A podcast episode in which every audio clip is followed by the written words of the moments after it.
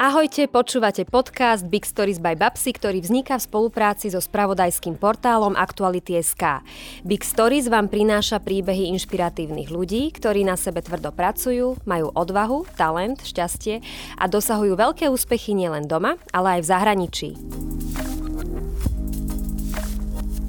Vyštudovala odevný dizajn na VŠVU v Bratislave. Svoju tvorbu pravidelne prezentuje na Bratislavskom Fashion Life, ale zúčastnila sa aj módnych prezentácií v Prahe, Kieve či na Fashion Weeku v Londýne. Na svojom konte má ocenenie Fresh Designer Fashion Life, stala sa objavom roka počas Bratislava Design Week a získala aj nomináciu na Národnú cenu za dizajn.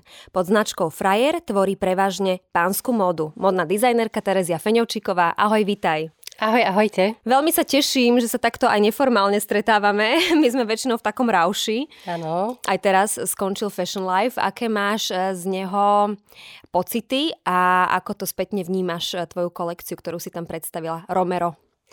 Tak konečne som ju už aj ja nejako vnútorne spracovala, lebo v podstate prvýkrát takom tom ucelenom obraze som ju videla až na fittingu a následne na prehliadke. Čiže mm, už som teda mala čas to spracovať a musím povedať, že tie tri mesiace urputnej práce stali za to. Bola som viac menej spokojná, čiže to, čo som sa snažila aj konceptom vysvetliť a docieliť, tak došlo presne aj v tejto modnej forme. Ten koncept bol veľmi zaujímavý, k nemu sa dostaneme. A mňa ale zaujíma aj to, ako si ty vôbec prešla do toho odevného dizajnu, lebo vôbec to nebola taká rúžová cesta. Bolo to náročné a ak by si na tretíkrát neurobila, boli to talentovky? Áno. Na VŠVU, tak by si možno bola paleontologička alebo vulkanologička, to bol vraj tvoj detský sen. Áno, áno, bol. Je možné, že by som ešte dala tomu šancu a štvrtýkrát by som sa pokúšala možno na inej škole v, danom odbore, ale je možné naozaj a dosť pravdepodobné, že by som teda zmenila zameranie s tým, že presne takto hrabkať sa v zemi ma vždycky bavilo a baví a rada aj doposiaľ sledujem dokumentárne seriály, ktoré sa venujú tejto tematike, čiže či už by to bola paleontológia, archeológia, egyptológia alebo teda aj tieto sopky. Takže je možné, že by som sa k tomuto dopracovala. Ty tú tvoju vášeň ale aj pretavuješ do odevného dizajnu, pretože rada vrstvíš a rada používaš aj také farby, ktoré sú zemité alebo vychádzajú z nejakých minerálov. Ale áno, že e, presne to vrstvenie je pre mňa veľmi signifikantné. E, každý outfit sa snažím vždy úplne dopracovať do každého detailu, že by tam tá vrstvička naozaj nesmela chýbať. Neviem si predstaviť, aspoň zatiaľ, aby som odprezentovala look, kde by boli naozaj iba nejaké šortky. takže, takže to vrstvenie je jednoznačné. A čo sa týka farieb, tak eh, je to vždycky mm, závisí od daného konceptu. Že to mi ako keby vyplynie z neho. Uh-huh, uh-huh. A tie koncepty sú rôzne u teba, ale e, čo si ja tak všímam, že tá tvoja konzistentnosť spočíva najmä v tom, že si veľakrát fascinovaná filmami z 80 rokov, s sci-fi scénou, alebo takými tými akčnými hrdinami, ako bol Arnold Schwarzenegger, Jean-Claude Van Damme. Možno je to dané aj tým, že si vyrastala s bratmi. No jednoznačne to vplyv malo, presne, lebo nedeľa patrila vždy filmom, to sme proste išli do videopožičovní, napožičavali sa filmy. A... Staré dobré VHSky. Jasné, a, a proste nedeľa bola filmová, kde sme celá rodina vlastne takto sledovali novinky filmové. A, a jednoznačne ma to ovplyvňuje, pretože aj ten výber, do ktorého ja teraz ako keby zasahujem, tak je častokrát ovplyvnený tým, aké filmy som sledovala ako mm-hmm. dieťa a ktoré sa stali istým spôsobom mojimi obľúbenými. Čiže jednoznačne. Tvoj obľúbený akčný hrdina z tých 80 90 rokov, keď teraz musíš zaspomínať. Akože tých akčných, e, ja som samozrejme až tak veľmi nebrala, mm-hmm. ale jednoznačne Indiana Jones bol takým môjim hrdinom. Mm-hmm. Toho ešte nemáš na dezenoch, to musíš dohnať. Nie, to ešte to, to príde. Ale Sylvester Stallone, Jean-Claude Van Damme a ešte koho si mala v tej kolekcii? Uh, Arnolda Schwarzeneggera. Arnolda Schwarzeneggera, hej. A e, ty si vlastne tú kolekciu, ktorá bola predtým, ktorá jej predchádzala Intersonic, venovala tvojim bratom. Áno. Takže čo ti to detstvo s tvojimi bratmi prinieslo a asi museli byť aj veľmi radi a poctení, že si takúto im spravila omáš, že si im venovala, venovala jednu celú kolekciu. Áno, oni sú mojimi veľkými podporovateľmi samozrejme. Stále aj mm, konzultujeme doslova to, že aký, aký film budem rozoberať, respektíve aký koncept som si vymyslela alebo chcem mm, priniesť. Čiže neustále spolu riešime presne túto tematiku. Dokonca sa radím, akú hudbu vybrať vlastne k danej kolekcii pri prehliadkách. Čiže sú ako keby zainteresovaní a samozrejme im to urobilo veľkú radosť, pretože ja som im dala istým spôsobom presne takúto poctu, že ja si vážim to, aké som mala detstvo, že sme takto spolu vyrastali, ako ma ovplyvnili a vlastne stále z toho čerpám, čiže je, je to vlastne dôležitou súčasťou môjho života. Mm-hmm. Ty používaš uh, takúto sci-fi tematiku aj vo svojej vizuálnej komunikácii. Pre mňa je veľmi fascinujúce, akým spôsobom aj koduješ uh, tvoje kolekcie, ako je nakodovaná celá tvoja značka. Toto celé ako vzniklo? No, um, bol to taktiež taký dlhší proces, pretože uh, to, ako má vyzerať moja značka a na koho cieľim, uh, neprišlo i hneď, samozrejme, tak ako vo všetkom. Uh, musela som nad tým trošku uvažovať, to uvažovanie trvalo možno rok, rok a pol, presne, že ako, uh, akým smerom chcem ísť. A samozrejme spojila som sa s uh, grafikom, Davidom Kalatom, s ktorým sme to mhm. vlastne spolu konzultovali a dopracovali sme sa vlastne k týmto, k týmto vizuálnym znakom. A mhm. zároveň sú stále trošičku surové, presne také ako moja tvorba. Áno. Ty si okrem tých akčných hrdinov priniesla na molo aj poručičku Ripleyovú z kultového filmu Votrelec. E, potom si sa inšpirovala aj Frankensteinom. To sú všetko postavy, ktoré sú síce z tých čias minulých, ale e, ty sa snažíš reflektovať tie súčasné témy aj prostredníctvom týchto postav.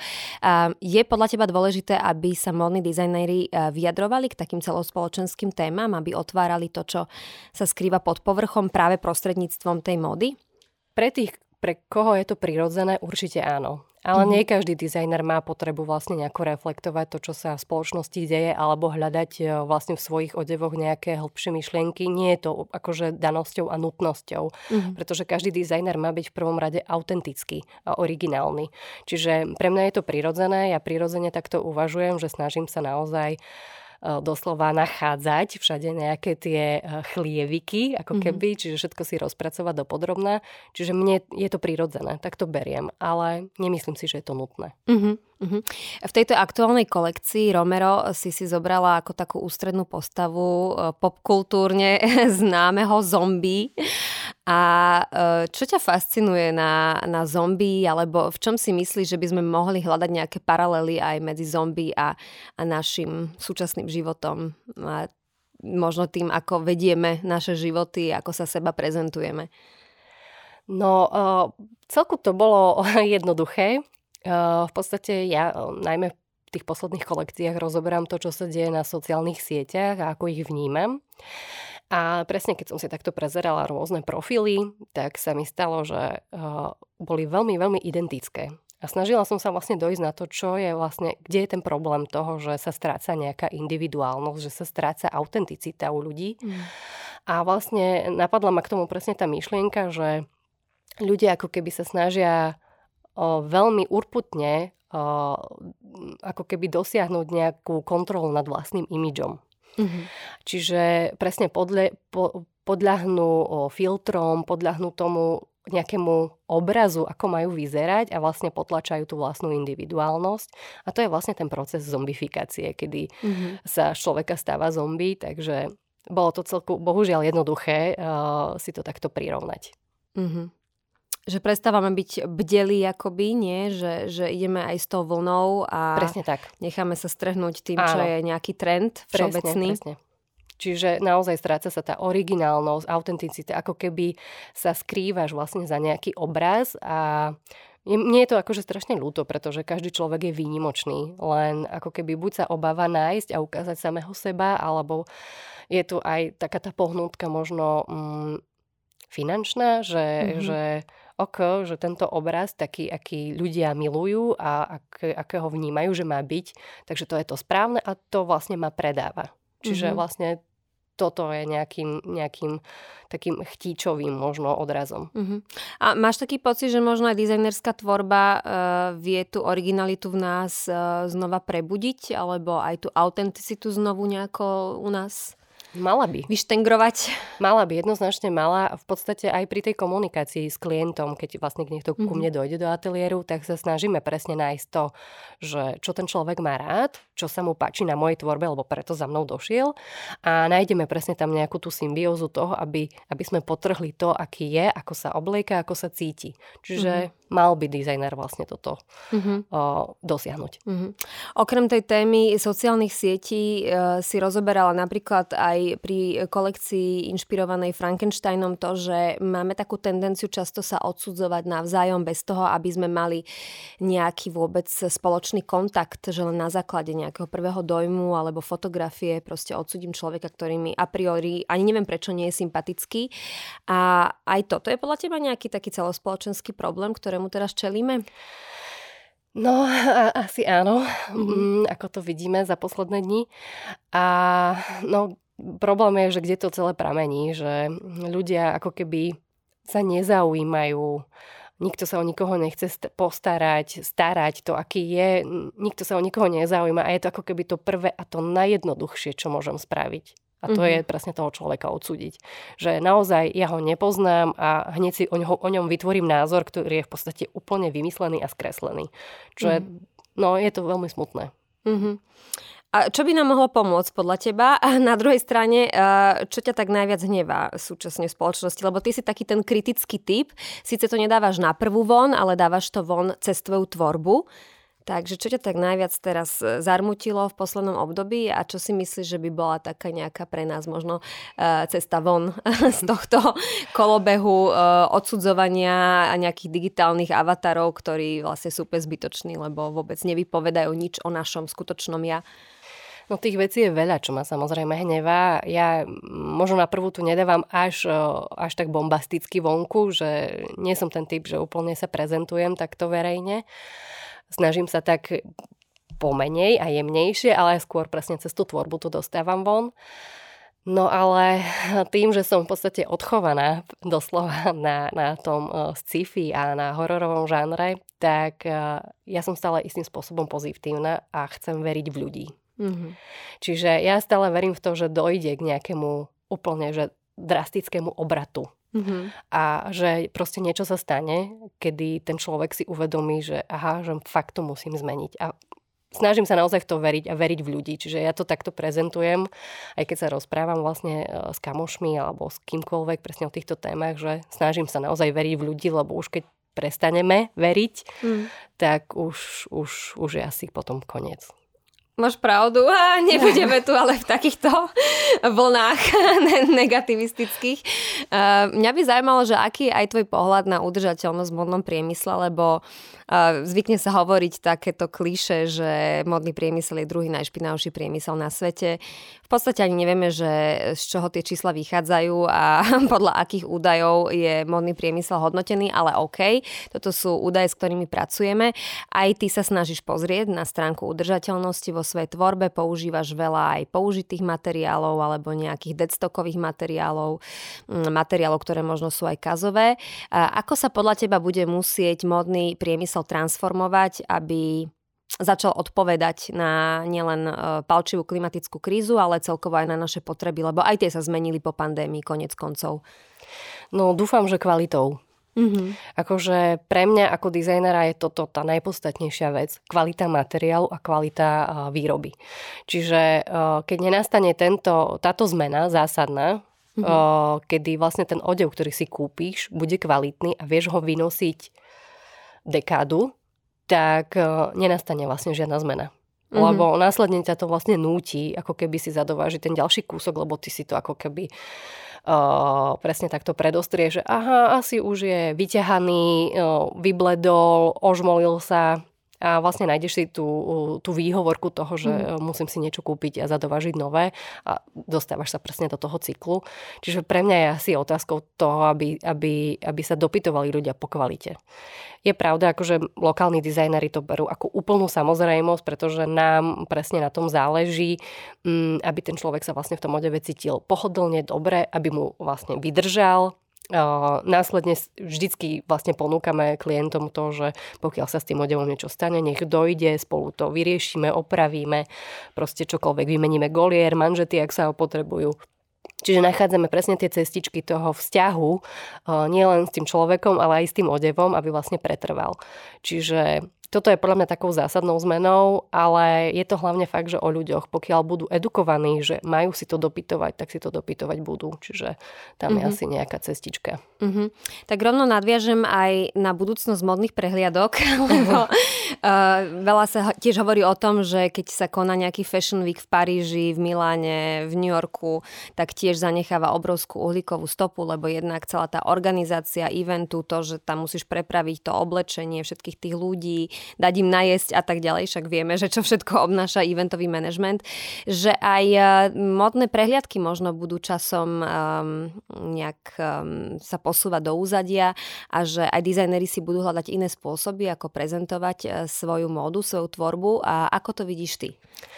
Ako je jasné, že jedna z možností je, aby, aby sa to akože uh, upriamilo na uh, tú digitálnu sféru, digitalizovať odevy, uh, vytvárať presne ten online priestor, ktorý je prístupný každému. Ale mm-hmm. u nás to tak určite nevidím. Mm-hmm. Slováci vždy potrebujú ako keby nejakú, nejaký ten spektakulár, proste fakt, že takú tú podívanú a tá prehliadka tu patrí.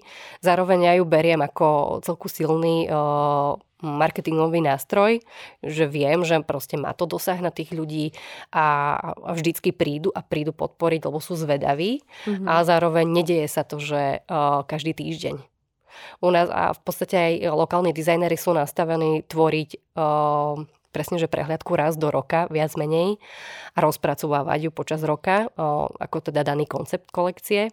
Čiže nie je to úplne, že bežná vec, ktorú, do ktorej investuješ vlastne nejaké tie financie. Ale čo sa týka sveta, tam je to možné, že vlastne dojde k nejakej postupnej transformácii, alebo um, bude sa to robiť, že menej často, nebudú sa proste prezentovať na prehliadkať úplne, že všetky uh, typy kolekcií, či už sú to uh, cruise, proste všetky aké, mm. aké, aké tu máme. Čiže je možno, že sa to nejako vyselektuje a, a zniží sa ten počet. Mm-hmm.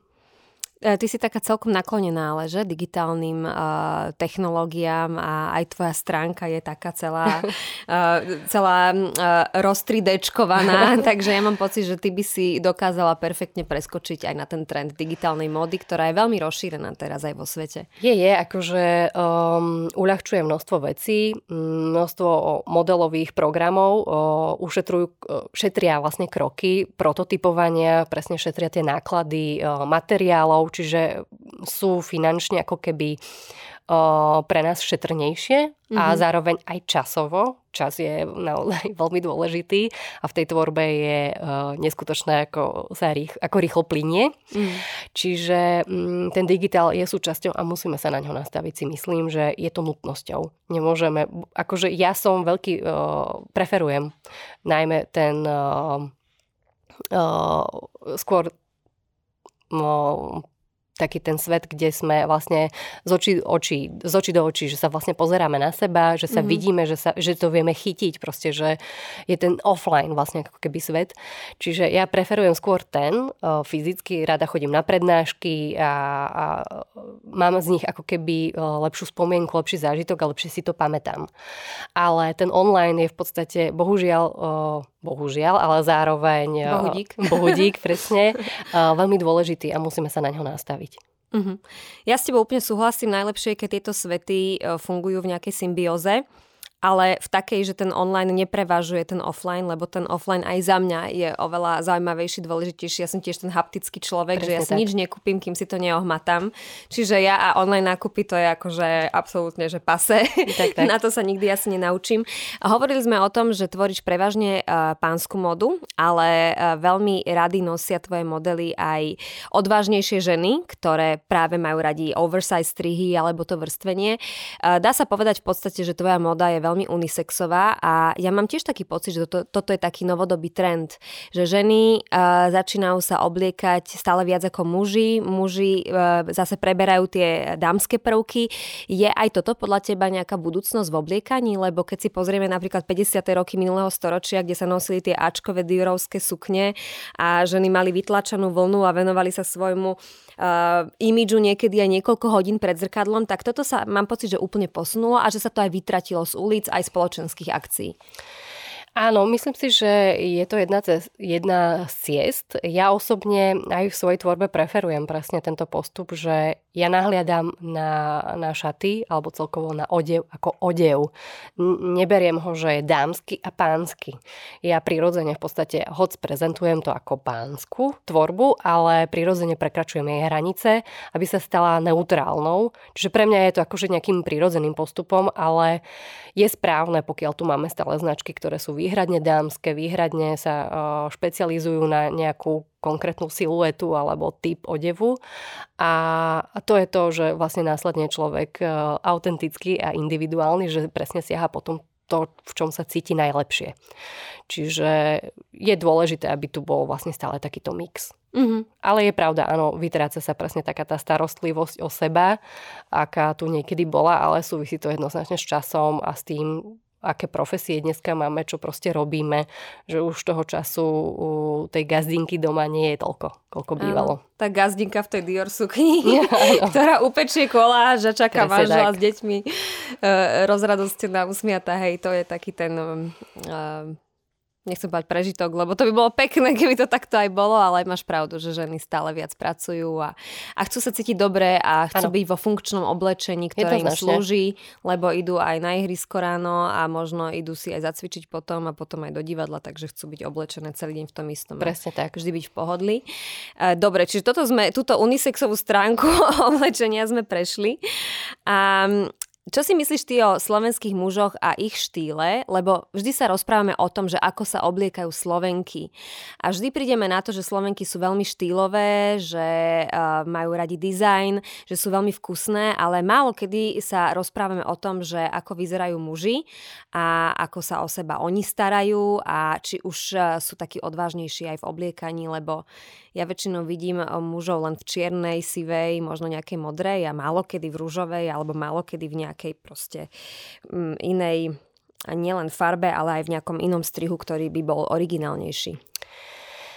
No, je to akože celku zaujímavá téma. Čo sa týka mojich klientov, tak e, je to také 50 na 50. Niektorí siahajú presne po tej myšlienke a potom, ako, ako to vidím ja, že mi akože úplne e, dôverujú a nechávajú to na mňa, alebo presne dojdú s tým, že ako majú predstavu a spolu to vlastne vyriešime, spolu nájdeme tú cestičku, ale stáva sa presne, že mm, dojde klient, ktorý hoď chce ten istý outfit, ale o, presne vyberáme tú farbu, aby mu sedel do jeho šatníka, čiže sa stáva takým neutrálnejším. A ja si myslím, že ako je to celku prirodzené a, a v poriadku. Je to také fakt, že 50 na 50. Niektorí sú extravagantnejší, ale niektorí teda menej. Ale to nie je zlé, pokiaľ prídu za mnou. Áno, musia prísť za tebou. Čiže odsmerujeme takže, všetkých na teba teraz. Takže je to v poriadku, ale mm, tá ponuka v obchodoch je taká, že čo sa týka nejakej extravagancie, tak to vidím, že skôr značky, ktoré cieľia na mladších mužov, tak tam e, je presne, že aj dezen, aj trošičku výraznejší strih, že tam je tá akože ponuka širšia, kde si majú z čoho vybrať, ale pri tých uh, mužoch, ktorí sú už akože starší, tak tam ponuka je naozaj okresaná. Mm, v podstate hoď sa stále prezentuje, že to nová kolekcia, ale viac menej je to stále to isté. Ale ja tomu rozumiem, pretože títo muži proste si to dopytujú a toto chcú. Vlastne boja sa ako keby vyčnievať z toho svojho mm. zaužívaného nejakého štýlu. Mm. Ja by som môjho muža tiež asi nedonútila do toho, aby si dal rúžovú košelu so Žanom Klodom Fandamom cez prsia. tu som mala ja inak požičanú na jedno fotenie, to je super.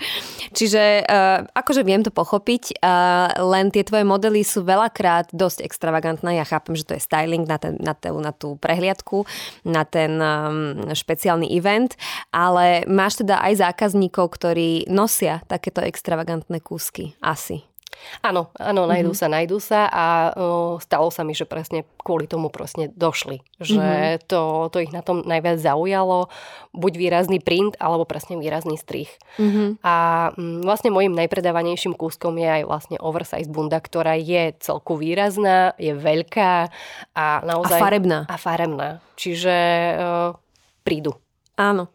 No, musia sa trošku viac odviazať, si ja myslím osobne, tí slovenskí muži, lebo keď ideš do Berlína, alebo ideš do Londýna, alebo do New Yorku, tak tam je to úžasné sledovať je, ten street style a inšpirovať sa e, tým imidžom tých ľudí. A nie je to len imidž, lebo oni veľakrát robia aj veľmi zaujímavé veci, že to oblečenie ako keby mm, vyjadruje aj e, tú ich osobnosť.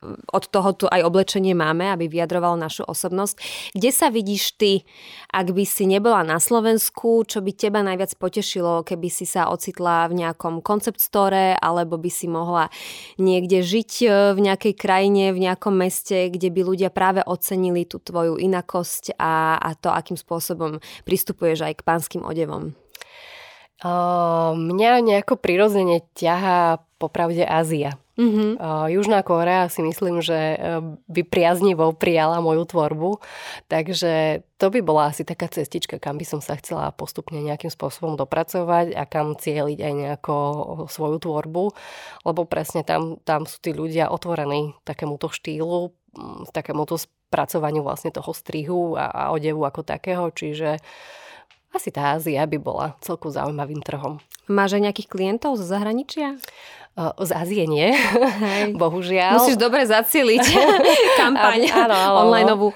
Takže z Ázie nie, ale vlastne lokál, tuto vlastne krajiny v okolí, tak tie sú také, že tam mm-hmm. si vlastne ten zákazník našiel cestu ku mne, ale takto ďaleko som sa zatiaľ ešte nedostala tak sa vidíme na nejakej party v Južnej Koreji. Oni majú veľmi radi, uh, oni radi spievajú v karaoke baroch. Takže, áno, áno, áno. Takže možno sa stretneme v nejakom karaoke bare v, v To bude zaujímavé. to bude super. Ďakujem ti veľmi pekne, že si prišla do nášho podcastu a teším sa na ďalšiu kolekciu. Ešte nám povedz, či bude tiež inšpirovaná, inšpirovaná nejakým filmom, alebo či takto ďaleko ešte nerozmýšľaš.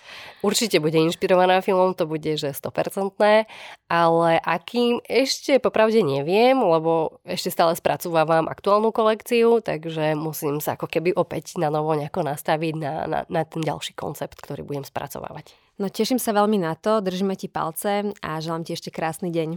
Ďakujem pekne. Ahojte. Počúvali ste podcast Big Stories by Babsy. Teším sa na vás opäť pri ďalšej časti so zaujímavým hosťom. Ak nechcete, aby vám nové časti ušli, sledujte kanál Aktuality SK podcasty, kde nájdete viac inšpiratívnych rozhovorov.